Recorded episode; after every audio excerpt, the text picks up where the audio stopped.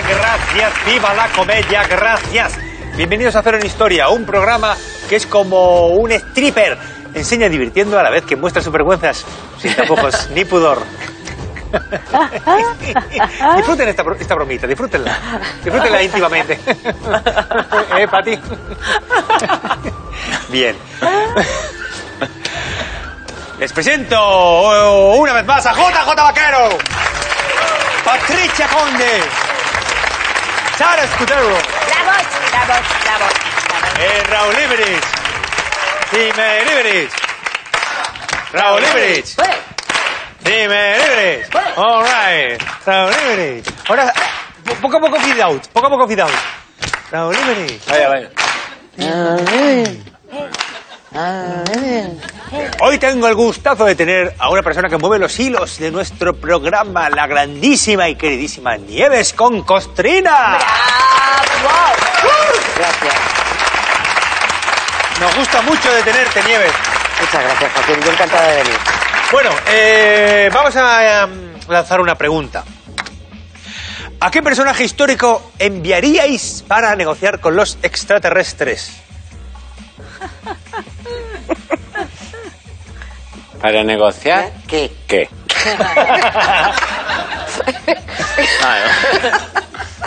Bueno, hombre, depende. Que podríamos mandar a Raúl perfectamente. Perfectamente. Si fuera histórico. Se negocia para, se negocia para ellos, pues, eh, Florentino Pérez. Claro. Los, fi- los ficha. Ficha a dos marcianos para el centro del campo. Con Modric 3. Es verdad que Modric parece- Recuperamos a Gravesen y mira... eh. Cuidado. Y ahí ya... Cuidado que está dentro del campo. No. ¿Para qué? ¿Para qué? ¿Negociar No, para qué? bueno, negociar un poco las condiciones, ¿no? Porque Yo- ellos, un extraterrestre normalmente vendría aquí a colonizar, ¿no? Lo más probable. A por nosotros. O sea, a colonizar la Tierra. Porque ya sé a quién si han venido aquí, son más listos que nosotros. con- A ver. con- eh, bueno, eso con poco. A ver, bueno, vamos a ver. Bueno, sí, perdón. A ver, Sí, no, no, no, no, no, pero a ver, caballero, caballero, no le quite usted la palabra. Eh, venga, ya que has empezado... No, no, no empeza, o sea, no quería empezar la ronda de respuestas, simplemente quería aclarar cuál es la pregunta. Pero yo, Bueno, yo creo que negociar yo es que con me, ellos- me voy a quedar antes, por eso quería hablar. Yo quiero decir, hay que negociar. De los dos chunguitos, a José. A ver, ¿sabes qué? ¿No ¿Sabes- pueden ir los dos? No, ahora te explico. ¿Sabes que yo me llamo José Juan por los dos chunguitos, que son José y Juan? ¿Ah, sí? Te lo juro. Qué Sí, sí. bonito. Ay, pero eso es Sí, muy bonito. Eso sí, sí, el que no me crea que le pregunta a mi hermana Toñi Encarni. Escucha. eh, hay que entenderse con ellos. Y ellos no van a hablar nuestro idioma, entonces eh, vete a saber lo que hablan. Vale, pues yo mandaría a José, de los chunguitos, a José, al más alto. Porque si es capaz de entender a su hermano, Entiende cualquiera. entiende a cualquiera. ¿No os habéis visto a Juan el de los chunguitos que hace... Que el que le subtitula hacia así en el teclado dice a tomar por el culo, algo habrá acertado, algo habrá acertado. Bien, ¿sabéis? A ver, he dicho esto. Mandaría a la mujer de Ferran Adrià, porque si destripa lo que dice su marido, pues, pues, pues sabe lo que dice un alien perfectamente. Y dice al alien, usted pronuncia muy bien. Al lado de mi marido, "Ah, Ferran Adrià. Dice, de, de- deconstruye la tortilla, ha deconstruido el lenguaje, no se le entiende nada. 150 pavos por escucharle una charla y había un traductor castellano-castellano. Así que tengo claro que, mira, entre esos dos voy a coger la mezcla. Te mandaría a ti imitando a Gandhi. Espera, ¿sabes para qué? ¿Por qué, caballero? Porque habla un poco más. ¿Por qué me, por qué me envían a mi vaquero para- Porque si vienen aquí buscando vida inteligente, que se vayan a robar a su puta casa. Gracias, vaquero, por esta respuesta llena de ternura e inteligencia. ¿Pati?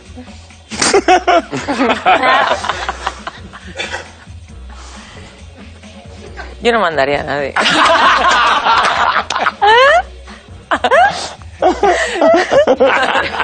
¿Queréis mandar a alguien a negociar con los extraterrestres? Qué pereza, ¿no? O sea, ¿para qué? Si es que luego no sabes si va a volver.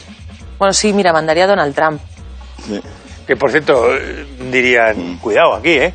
O sea, o como un igual, quiero decir, porque antes has dicho Modric, pero Trump también Ojo es... ahí. Con el pelo ardiendo. O sea, Trump es un extraterrestre. Pero, do- claro, Donald Trump ¿Los es un poco extraterrestres echan extraterrestre. camomila en el pelo?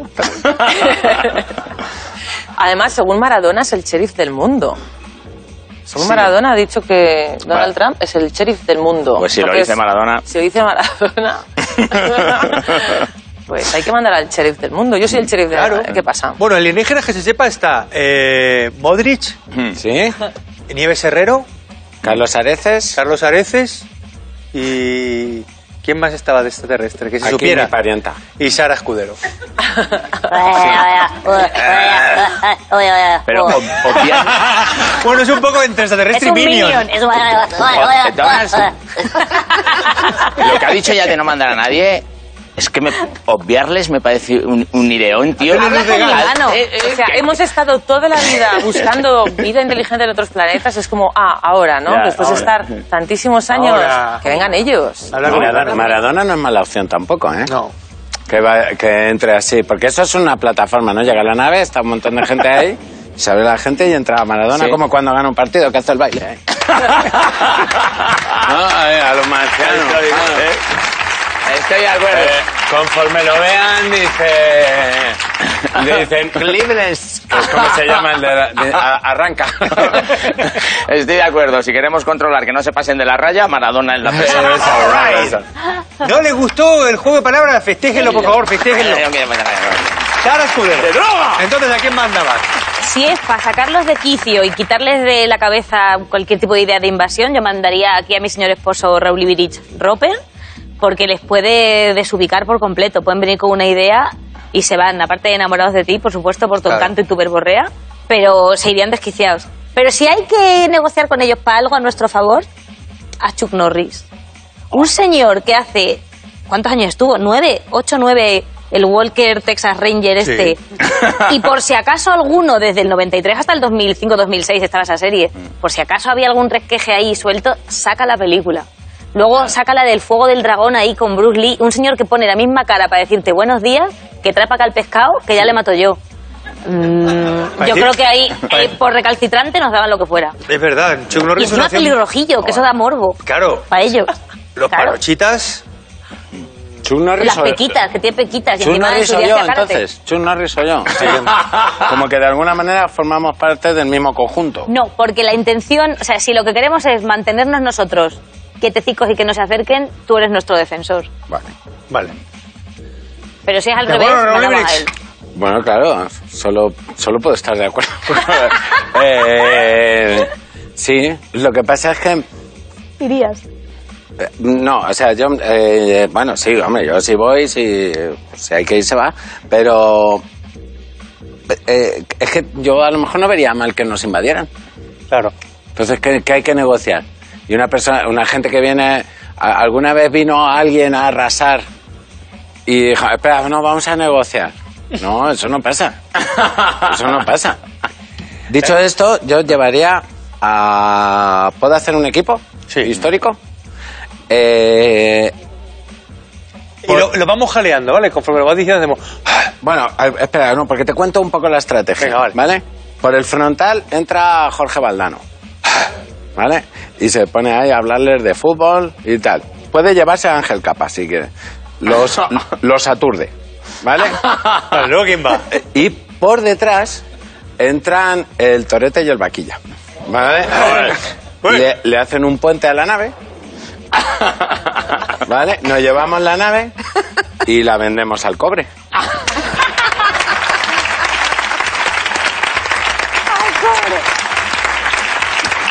Me gusta el equipo. Eh, Nieves, ¿tú ¿tienes alguna opción?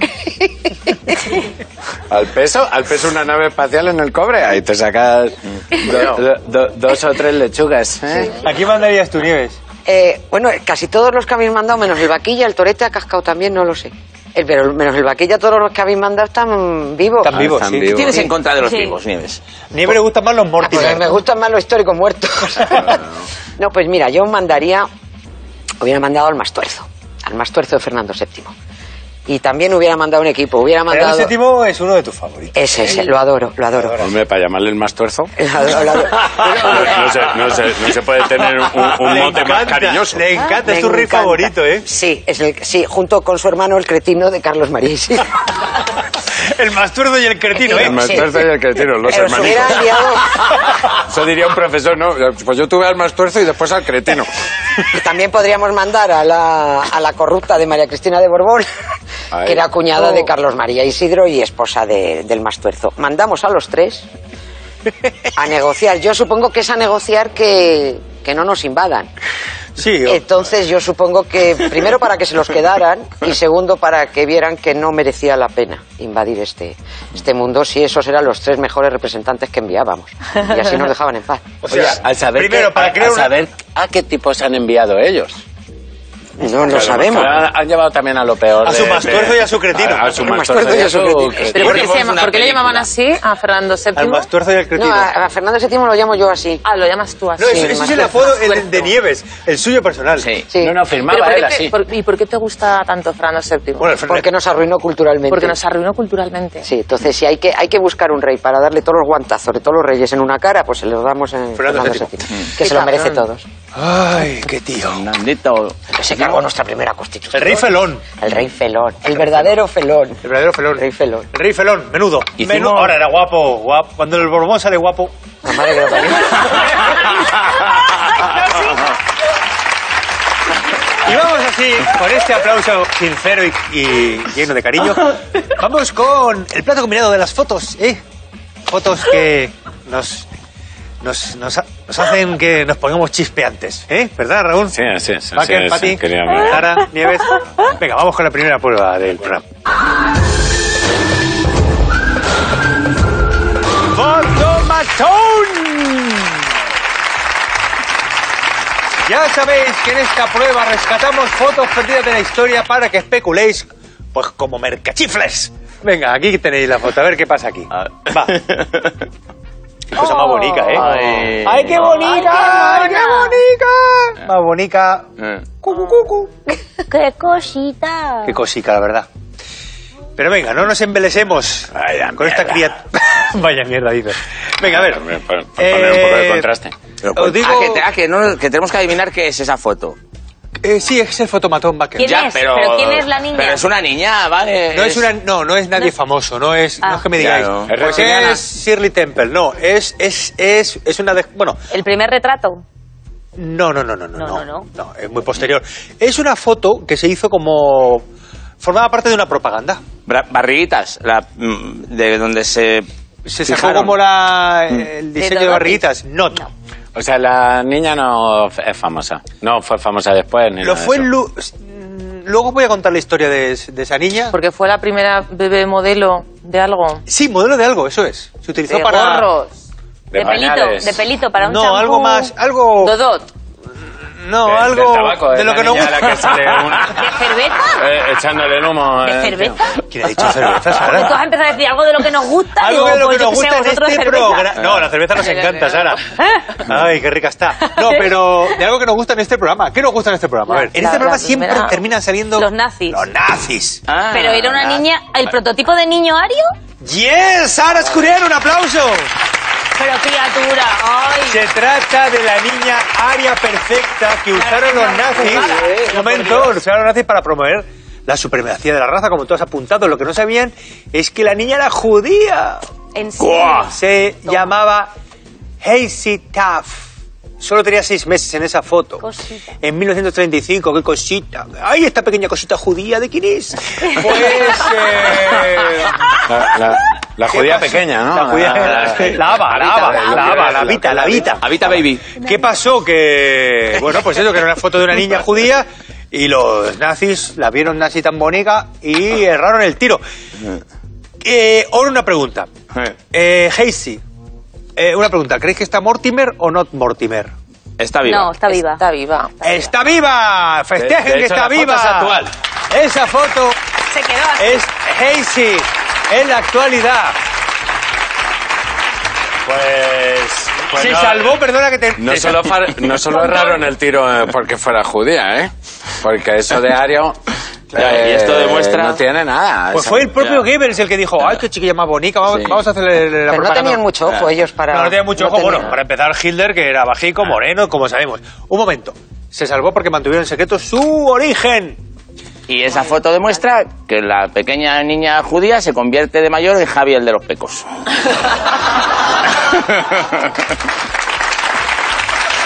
Sí, señor. Y... No, sí, señor, no. Sí, Casey es profesora de química en Nueva York y mantiene el brillo en la mirada. Y creo que tiene una historia Nieves. No, es que eh, por- te te decía que no tenían los nazis estos mucho ojo para. Ellos se creían que sí, pero no tenían maldito ojo para identificar un ario, porque cuando Himmler estuvo en Barcelona, Himmler, no Hitler, ya. Himmler es cuando estuvo en Barcelona, eh, empeñado en buscar el Santo Grial, en fin y tal. Es verdad esa historia que- Sí, y le dijeron, le dijeron que, que no, que ni le dejaban buscar nada, ni le dejaban entrar por los eh, recovecos que tenía Montserrat y tal, pero que si querían que le enseñaban su pieza más querida, que era la, eh, la Virgen de Montserrat, la Moreneta. Y se la enseñaron y dijeron así. y, y salió Himmler diciendo de allí que tenía los perfectos rasgos arios. La Moreneta. La Moreneta. Pero esa gente bebía mucho también. ¿no? Y fumaba y, de todo, y de todo, y estaba y muchas anfetaminas. Y anfetaminas a cascoporro. Entonces, Sí. claro, ver Pero la moreneta y decir que, tenía- Esto que es lo nuestro. Claro, en fin. dice, es que bebían mucho, bebían mucho. Y dice, si bebían y anfetaminas, y dice, va, que, pero también, ¿qué has dicho? Que también hicieron cosas malas.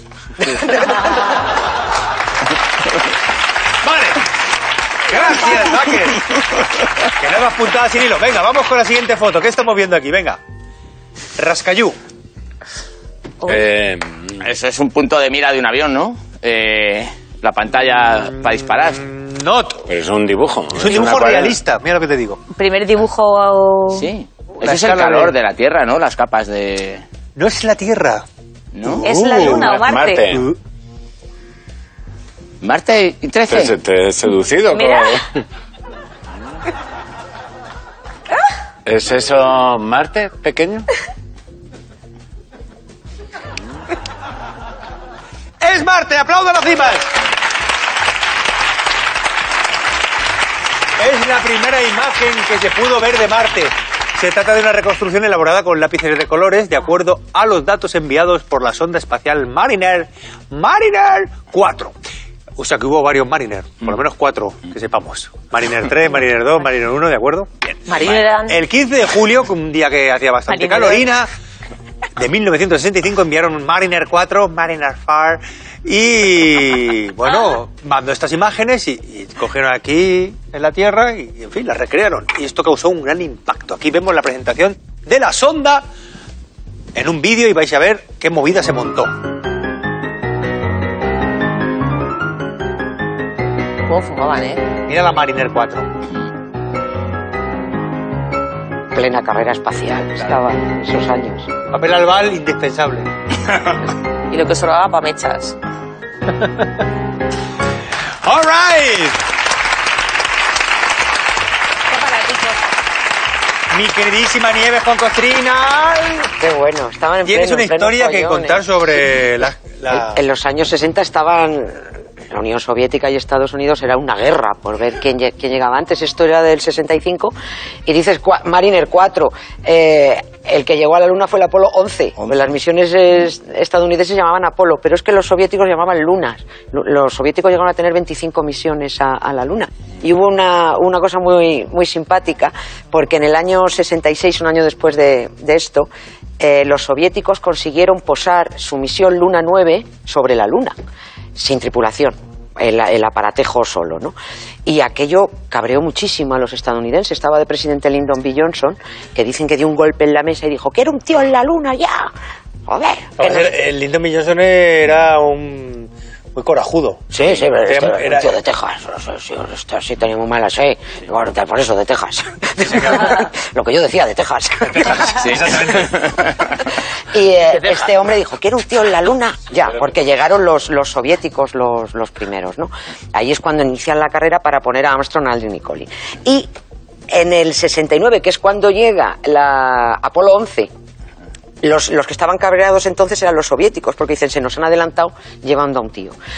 Intentaron fastidiarles a los estadounidenses el alunizaje Y lo hicieron eh, poniendo también en órbita una, un aparatejo, Luna, Luna 15 me parece que fue. Y pretendían que en el momento que llegara el Apolo 11 y se posara, el Luna 11 llegara, se pusiera al lado y fastidiarles La foto. la, la foto y la propaganda y tal. Lo que pasa es que, claro, eh, cuando llegó la- el Apolo 11, el, el Luna 15 no supo hacer bien la maniobra de aproximación y se pegó una leche a 480 kilómetros por hora que pff, se estampó y se les, se les fastidió, pero estuvieron a esto de haberle fastidiado. Hubiéramos visto todo eso del gran paso, un pequeño paso para el hombre con una luna, con, Con una al lado con Luna 15. y se lo hubieran fastidiado, ¿no? Pero bueno.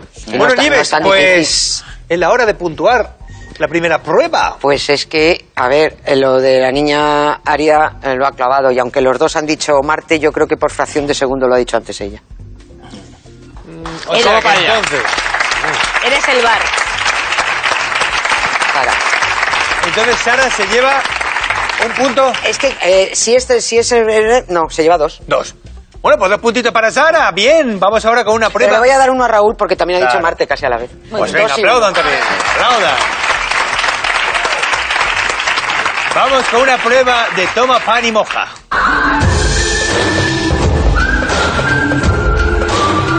¡Continuará! Siempre hay algún valiente en la historia que prueba las cosas por primera vez. La leche de vaca, las setas, el Jaggermaster. Hoy conoceremos a un científico que no le hacía ascos a nada. En 1799, en el sur de Inglaterra, Tom Davy, un audaz científico, estaba estudiando las propiedades de gases recién descubiertos. Se creía que podían llegar a curar enfermedades. y puede que estos gases acaben con el sarampión, la varicela, incluso también con la alopecia, puede ser. ¿Y la impotencia, si la tuviera? También, también disfunción, José. Para comprobar estos posibles efectos, decidió probar él mismo los gases. Buen sabor en boca y el retrogusto.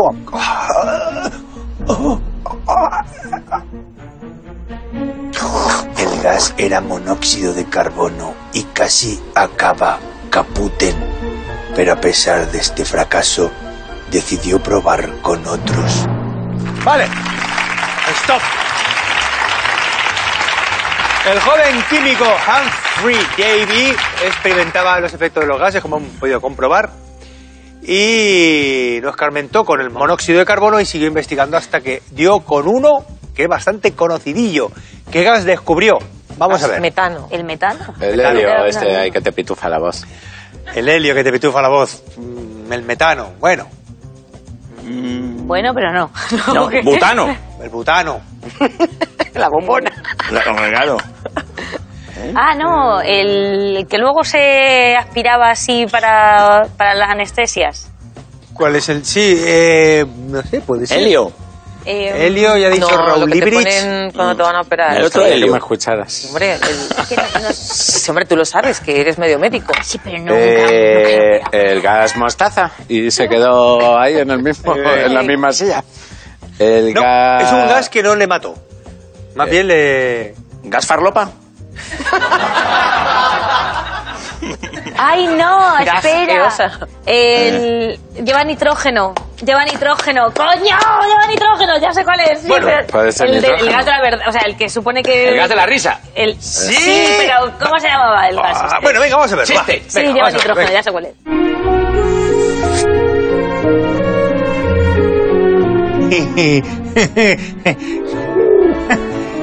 Ahí va, ahí va. Siete caballos vienen para bonanza. Ay, Era monóxido de nitrógeno, mejor conocido como el gas de la risa. ¿Qué? ¿Qué te parece, artista? Joder, tío. Dale un poquito más. Quita, no te animes, artista. Don Davy continuó con sus investigaciones y fue el pionero en el uso de electricidad para dividir químicos comunes en componentes primarios, A ver qué nueva mandanga me meto. con gases y a lo loco. Sí. El conocido como óxido de nitrógeno o óxido nitroso, Raúl Iberis, que tú Qué presentabas idiota. en un programa que se llamaba así, ¿te Claro. acuerdas? Sí, sí, Bueno, sí. el propio David relató. Mira qué bien se mira, qué bien. Joder, Mira cómo esto- relató los efectos David. El gas me hizo bailar por el laboratorio como un loco y he mantenido mi ánimo resplandeciente desde entonces. Fíjate el efecto si es larguito. El gas de la risa se utilizó como anestésico y como una droga recreativa en las clases adineradas, las conocidas como fiestas del gas de la risa. ¿Qué os parece? Buah, Pues- pues hombre, de maravilla. Como dirías tú. ¿Tienes alguna historia, no, Nieves? Sí, es que es muy- lo del gas de la risa, que luego, luego otra cosa también, con el éter también ocurrió, se llamaban los juegos del éter y lo usaban las gentes de alto standing. Tú ahora llegas con un Ribera del Duero a una cena, pero antes llegaban, ah, ¿qué traes? Gas de la risa. O, Claro. o el éter, ¿no? Porque se pasaban unas juergas en casa, eran siempre en las juergas más, más pijas.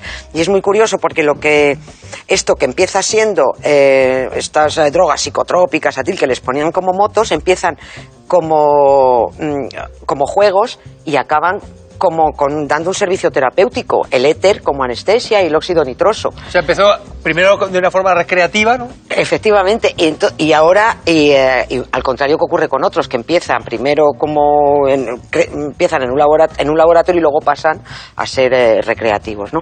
Y de hecho el gas de la risa están teniendo problemas ahora las autoridades en determinado sitio porque el gas de la risa se está volviendo a usar, pero no hay nada que legisle contra, contra ello. Se venden unas botellitas y te encuentras a lo mejor en las playas de Baleares hay unos tíos muertos de la risa y son con las botellitas del gas de la risa que está volviendo los psicotrópicos del siglo XIX. De hecho, con los juegos del éter descubren el efecto anestésico porque en uno de estos juegos uno se le fue tanto, se, eh, se abrió prácticamente la cabeza de un golpe, pero ni se enteró, no se quejaba porque no dolía. Y ahí es cuando un médico se da cuenta y dice, Tate. tate, y utilizó eso para la primera operación con anestesia, para poder quitar dos Y por eso dos cuando te despiertas de la anestesia estás como... Eh, qué- Flipado. qué felicidad, ¿no? Tan Claro. grande. Te hemos quitado una pierna, te hemos ¿Qué ha amputado. Claro. da igual. Estoy, Ahí, estás ahí. estoy súper feliz. Es verdad. Bueno, Nieves, pues puntúe. Mi abuelo se quedaba así, ¿eh? ¿Cómo estaba ese señor del dibujo? Y sin gases. La primera vez que me quedé solo con, con mi abuelo, eh, se había muerto una tía abuela mía que tenía, eh, eh, que siempre nos daba un, un- Le llamábamos Carmentol porque siempre nos daba un caramelo mentolado.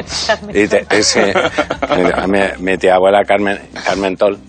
Cuando te daba un beso se te quedaba la, la, la cara súper fría.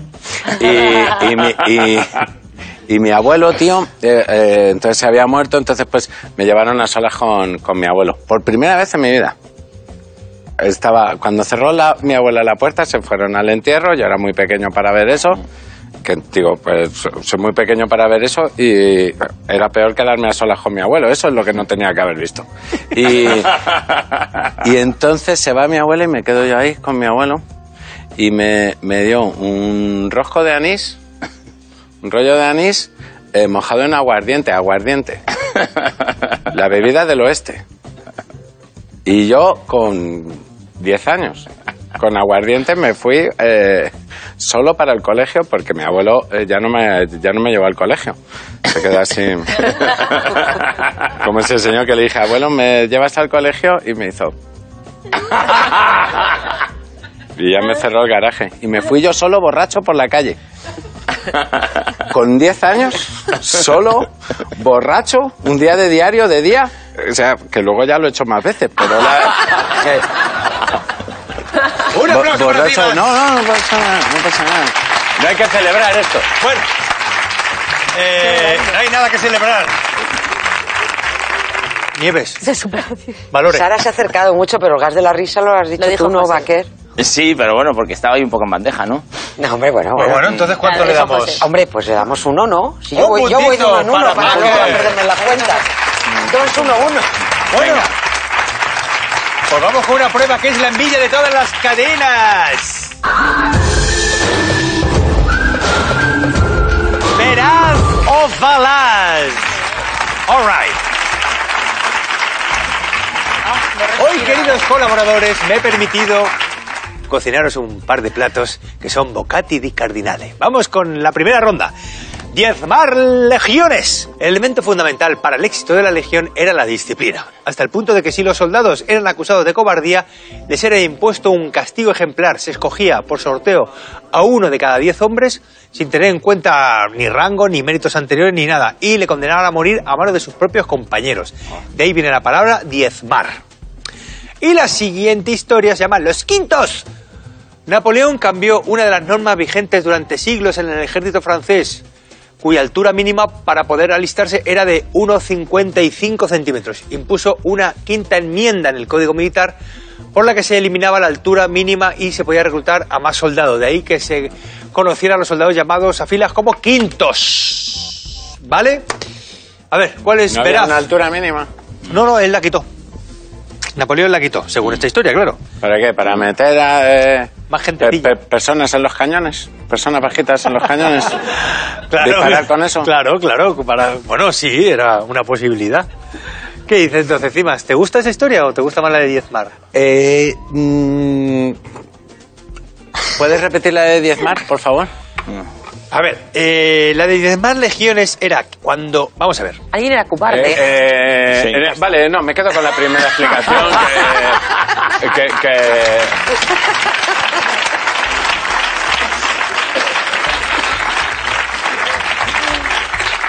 que- lástima. que me, que me estás liando más.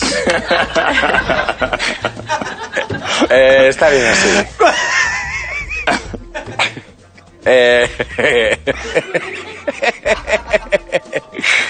no sé, hombre, yo los quintos me suenan más a lo de la mil y demás, no sé por qué, porque se la ha traído de aquí. Diezmar, die- Diezmar, eh, la- la historia de Diezmar, sea lo que sea. ¿Te quedas con Diezmar? ¿Te quedas con Diezmar? No, Claro que se cogía uno al azar y uno de cada diez y, se- y lo tenían que matar sus compañeros. Y así, jolín, así, sí, sí. vamos, Si no eras aguerrido. Está bien, Joaquín, eh, eh, ¿Dónde lo Bueno, te quedas con Diezmar, ¿no? Sí, eh, eh, Las legiones romanas. Ah, los romanos. Sí, yo- tiene que ser verdad lo de los quintos porque la cerveza, los quintos, los tercios, esto como de la guerra, ¿verdad? ¿Cómo, cómo acaban enlazando Hombre, son, son porque son las medidas, es un tercio de un litro, un quinto de un litro, No, son 33 los centilitros. quintos, es- son por eso de la Es- guerra. no, no, no te vayas por ahí, Raúl. Tienes razón, va a querer por las guerras, Claro. hombre. El tercio, el quinto, quintos, claro. Los tercios. Los tercios si de eres la caña, matabas a gente por un tubo. Había mucha presión. Claro. Te pido perdón. Te pido perdón. Está perfectamente Me, argumentado. ha- me ha dado, me ha, me ha puesto en mi sitio. Había mucha presión. Es lo de la guerra y los quintos.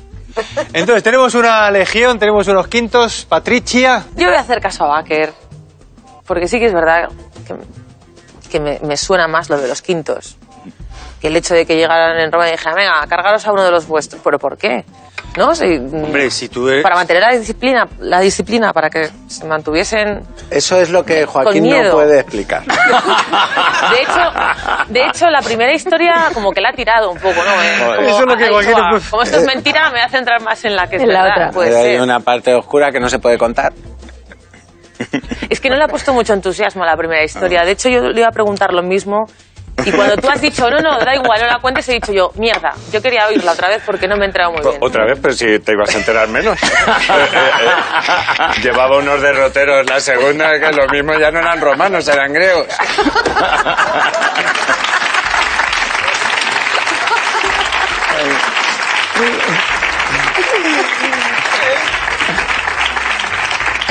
Es que ¿cómo te si- ponen un dibujo y tú, y tú dices, ¿no? Lo que sea. ¿Cómo se iban a arriesgar a, a- a matar al mejor de sus hombres? Ay, a voleo, no sé. Ah, yo qué sé. ¿Todos quintos también, Pati? Quintos también. ¿Ha- ¿Has subido una escala? Bueno, Sara Escudero, ¿cuál crees tú que es la veraz? ¿Qué tú yo crees? voy.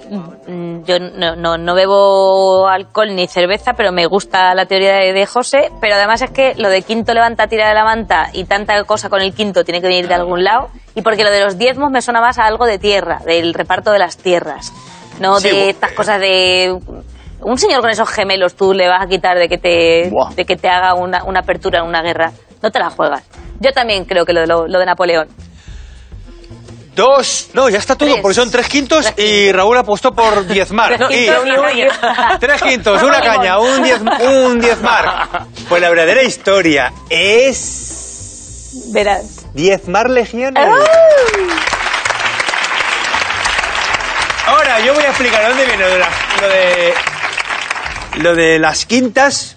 Proviene en realidad del siglo XV, cuando el rey Juan II de Castilla obligó a reclutar a uno de cada quin- cinco mozos para eh, la milicia, mayores de edad, ¿vale? En cuanto al decimatio, este castigo solo era utilizado en casos muy graves. Bueno, voy a decir una cosa. En vez de explicarlo yo, que lo explique Nieves y así nos enteramos. Ay, sí. Nieves, explícalo de diezmar legiones. No, no es mala idea. Ese era uno de los castigos, en la- era, eh, y solo se aplicaba en casos más, en los casos más graves.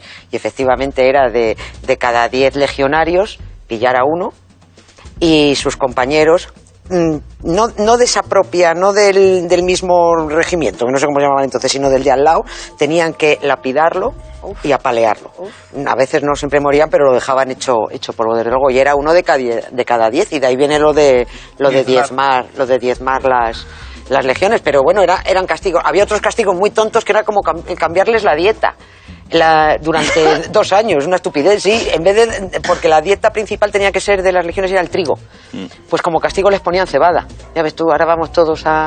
a- Les castigo. quitaban el gluten. El gluten para, para que se jodieran. Yo qué sé, a lo mejor les provocaba más estreñimiento o algo así, tío, no me, lo han- sé, me pero. han lapidado. Calla que a mí me han cambiado la dieta, tío.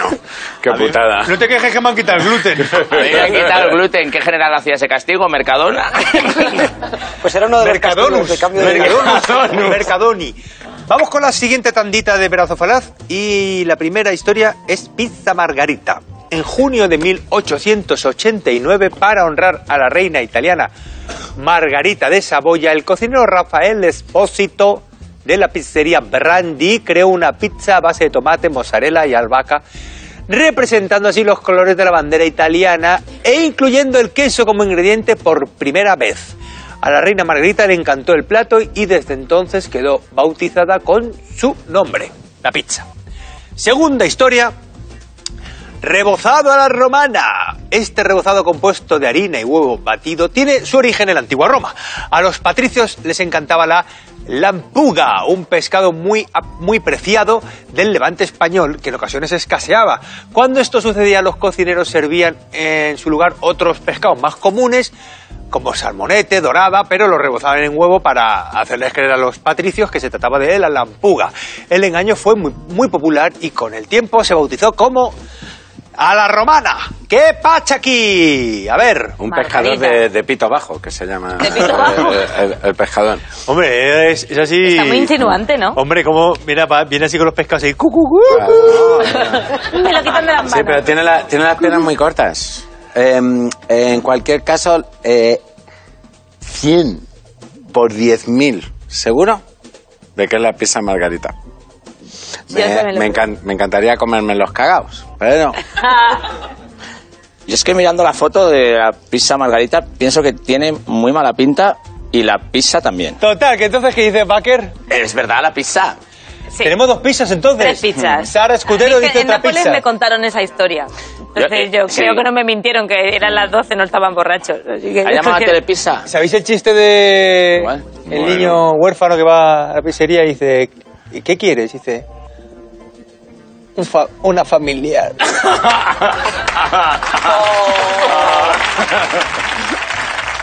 Patricia Conde, venga, va. Eh, bueno, eh, eh, es bastante obvio lo de la pizza margarita. Los Mm. colores de la bandera.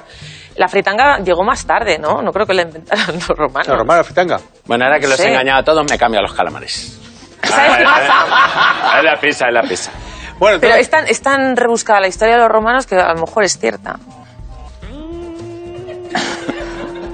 Ahí va. ¿Qué me dices, Pati? El. Estoy a esto de cambiar, ¿eh? Pero digo margarita.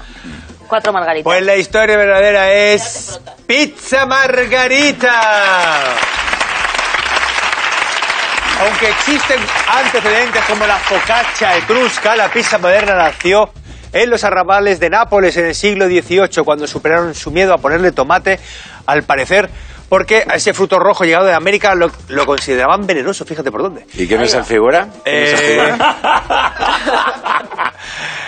En fin, eh, luego se popularizó muchísimo y ahora nos encanta la pizza. Y luego en los italoamericanos también le dieron mucho bombo a la pizza, en Estados Unidos. Y luego alguien le puso piña y ya la, ya la dejó insuperable. Hay un vídeo de una competición de comer espaguetis entre hombres y mujeres. Mirad cómo organizaban estas competiciones tan, tan jocosas. Mirad. Le echaban ahí los espaguetis un poco a cholón. Y a ellos, a ellos como los consideraban Parece el Litus. sexo fuerte, más- les ponían unos guantes de boxeo para que tuvieran cierta desventaja con respecto a las mujeres. Pero con el bigote iban filtrando. Claro, hombre, que Eso favorece. Mira cómo tamizaba. Ahí está la ayuda. Ay, qué graciosa, con dos más. Cuatro. ¡Eh! ¡Han ganado los tíos! ¡Han ganado los tíos! Muy bien, querida Nieves. Vamos a evaluar, ¿verdad, Ofalaz? Que tenía- teníamos dos historias. La primera, la de diez- diezmar, y los quintos, que me parece que, que salvo Raúl Ibris, los demás han errado el tiro Y el luego otro no han acertado todo. todos. ¿Qué hacemos? ¿Damos un punto para toda la prueba o uno No, uno por, yo, yo me gusta más uno por cada tandita. uno por cada O tanda? sea, Raúl... pues claro, pues entonces Raúl está clarísimo. Pues Raúl eh, dos. que ya lleva, ya lleva dos, ¿no? Bueno, más el otro que ha acertado ya lleva tres, Tres. pero ahora tú también llevas tres, ¿no? Y ellos otro uno también porque Eh, hemos por eso que voy, todos. que voy, es que voy intentando sumar Ah, ya vale. de todos los anteriores. Pero bueno, dos puntos para ti pa- en esta esfera cefalada, uno, uno y uno. Vale. Venga. Entonces, llevas uno, vale. tú llevas dos, ya llevas tres, ya llevas dos. Ahora si quieres hacemos... Yo, lo lle- yo, yo, yo llevo el recuentito Vale, hecho. vale. Raúl- Tres, Raúl tres, lleva- uno y dos. Eso. Muy bien. Aplaudan el recuentito. Bueno, vamos con una prueba llena de trampas y antojos. Nuestro trampantojo mierder. Trampantojo mierder.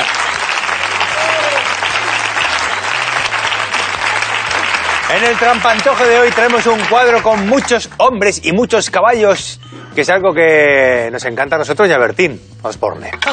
Dad la vuelta. Venga.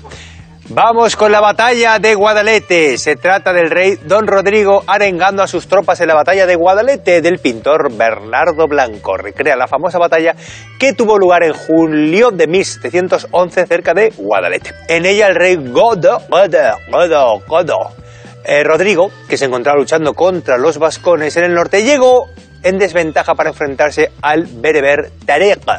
Rodrigo cayó muerto y la derrota de su ejército supuso el principio del fin de los visigodos en la península ibérica y el comienzo de la dominación musulmana. Times up. Un oboe.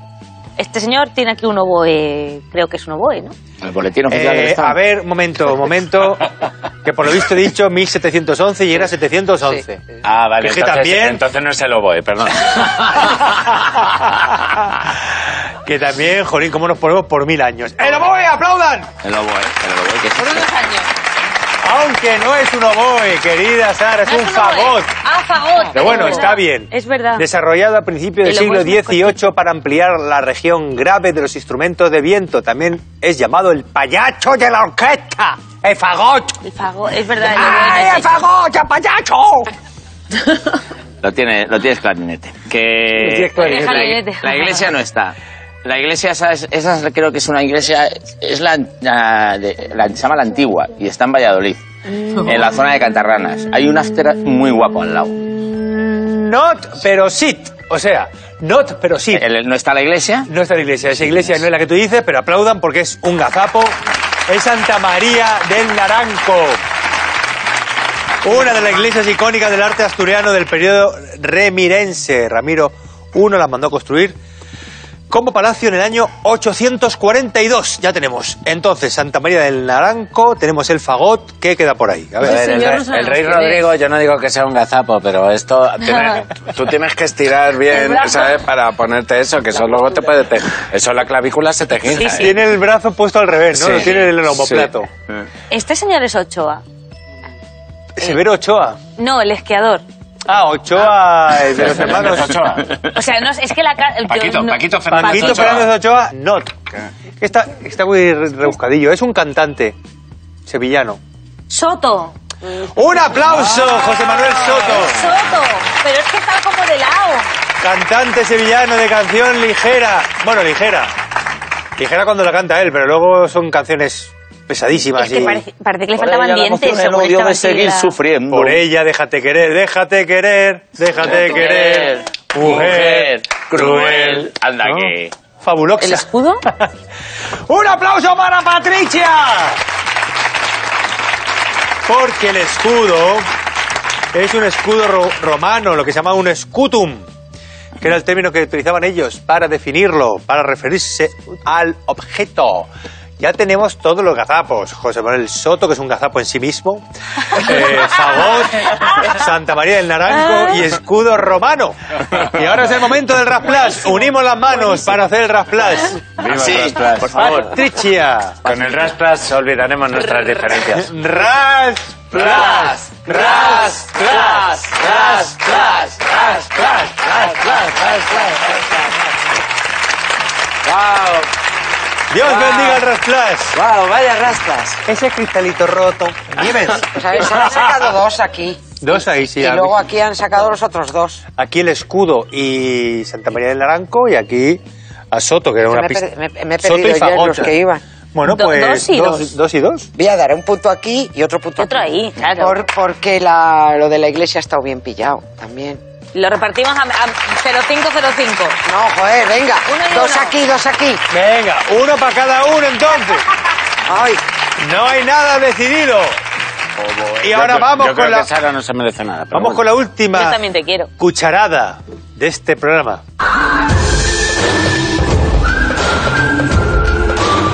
¡Cachivache es imposible! All right. Hoy tengo un cachivache. Vamos a ver, que tengo un cachivache que os va a molar cosa bárbara. Además tenemos uno para cada uno. En este estuchico hay una cosica que, a ver, a ¿Son ver qué me decís que es. ¿Esto es de verdad? ¿Son de a ver, verdad? A ver, porque si es un compás, eh, soy más viejo de lo que yo. Esto es un compás. de- No es un Ah, compás, espera, eh, espera, no es una herramienta espera. para dibujar. Tiene un uso médico. Tiene un uso médico. ¿Ocular? Ocular los tiene que ojos? ser. Para los ojos.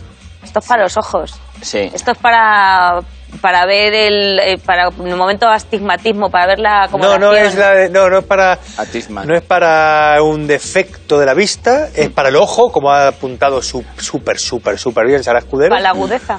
Mm, Es para medir algo del ojo. Es el tamaño de la córnea. De la de, lo- de otra parte que no se llame córnea. De la otra parte que no se llama córnea. De las pupilas. No. No. ¿Cómo dilata la pupila? A lo mejor. Es para un cirujano. A ver, a ver qué decía, qué decía Patricia, qué decía Patricia. A ver, mira. Para medir el párpado. Medir la, medir la que del ojo, la En los reflejos. La velocidad. La, la dilatación La- pupilar. la- el, No, el parpadeo. El globo el ocular. Eh, la... Perdón, perdón, perdón, perdón, perdón, perdón. Para medir la, perdón, perdón, perdón, Perdón. para medir la, Precisión. para medir, ¿Qué le estás haciendo a. Nieves? ¿Qué le estás haciendo a Nieves? A Nieves no, a Nieves no la jodas, la cabrón. Para medir la, perdón. A ver, La presión vez. ocular, Sí, coño. la presión ocular. ¡Qué a gusto! De hecho, lo que se hacía era, Bravo, Sara. Y el estuche. se posaba, mira, Patricia y Baker, Sara y Raúl Ibris, se, se posaba esto en el ojo. Y así medían la presión. O sea, vamos a ver. Este modelo fue inventado por el oftalmólogo noruego Halmer August Schütz en 1905 para prevenir algunas enfermedades como el glaucoma. Para utilizarlo se tumbaba al paciente, que en este caso era paciente realmente, porque no podía ser impaciente, porque esto iba para largo, boca arriba, se le aplicaba una anestesia local, se le colocaba el cilindro en la córnea Madre. y, y así pues, pues se decía, a ver cómo está este muchachico, noruego, coco, coco. Eh, guárdame esto en el estuche. Gracias, Raúl Ibrich. Querida Nieves Concostina, como siempre un placer tenerte en esta temporada. Eh, nos cuentas historias interesantísimas y da mucho gusto estar yo contigo. Vengo, a- vengo a reírme, sobre todo porque da el gar de la risa. Ay, este es el gas de la risa, de verdad. Eh, haz el recuentito en tu... En mi cabeza. In my mind, in your mind. y ya lo lees directamente con la música de fanfarria libre de derecha. ¿eh? Voy a ver cómo. Venga, ¡Ey! vamos allá, fanfarria. ¿Cómo dices? No, no, no, no, no, no animes a la peña que tiene que leer el veredicto. Eh, además, los animas como si fueran ovejas. ¿no? Callen, callen. Por el poder que se me ha otorgado, yo, Nieves con Costrina, nombro. Tengo dudas entre justo y justa ganador o ganadora del programa Empate. por... No, es que no debería ser. Pero va a ganar Sara Escudero.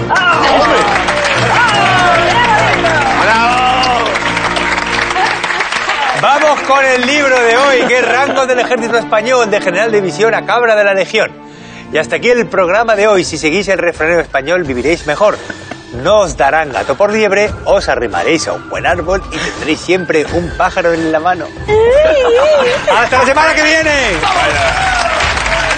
Magnífico. Maravilloso.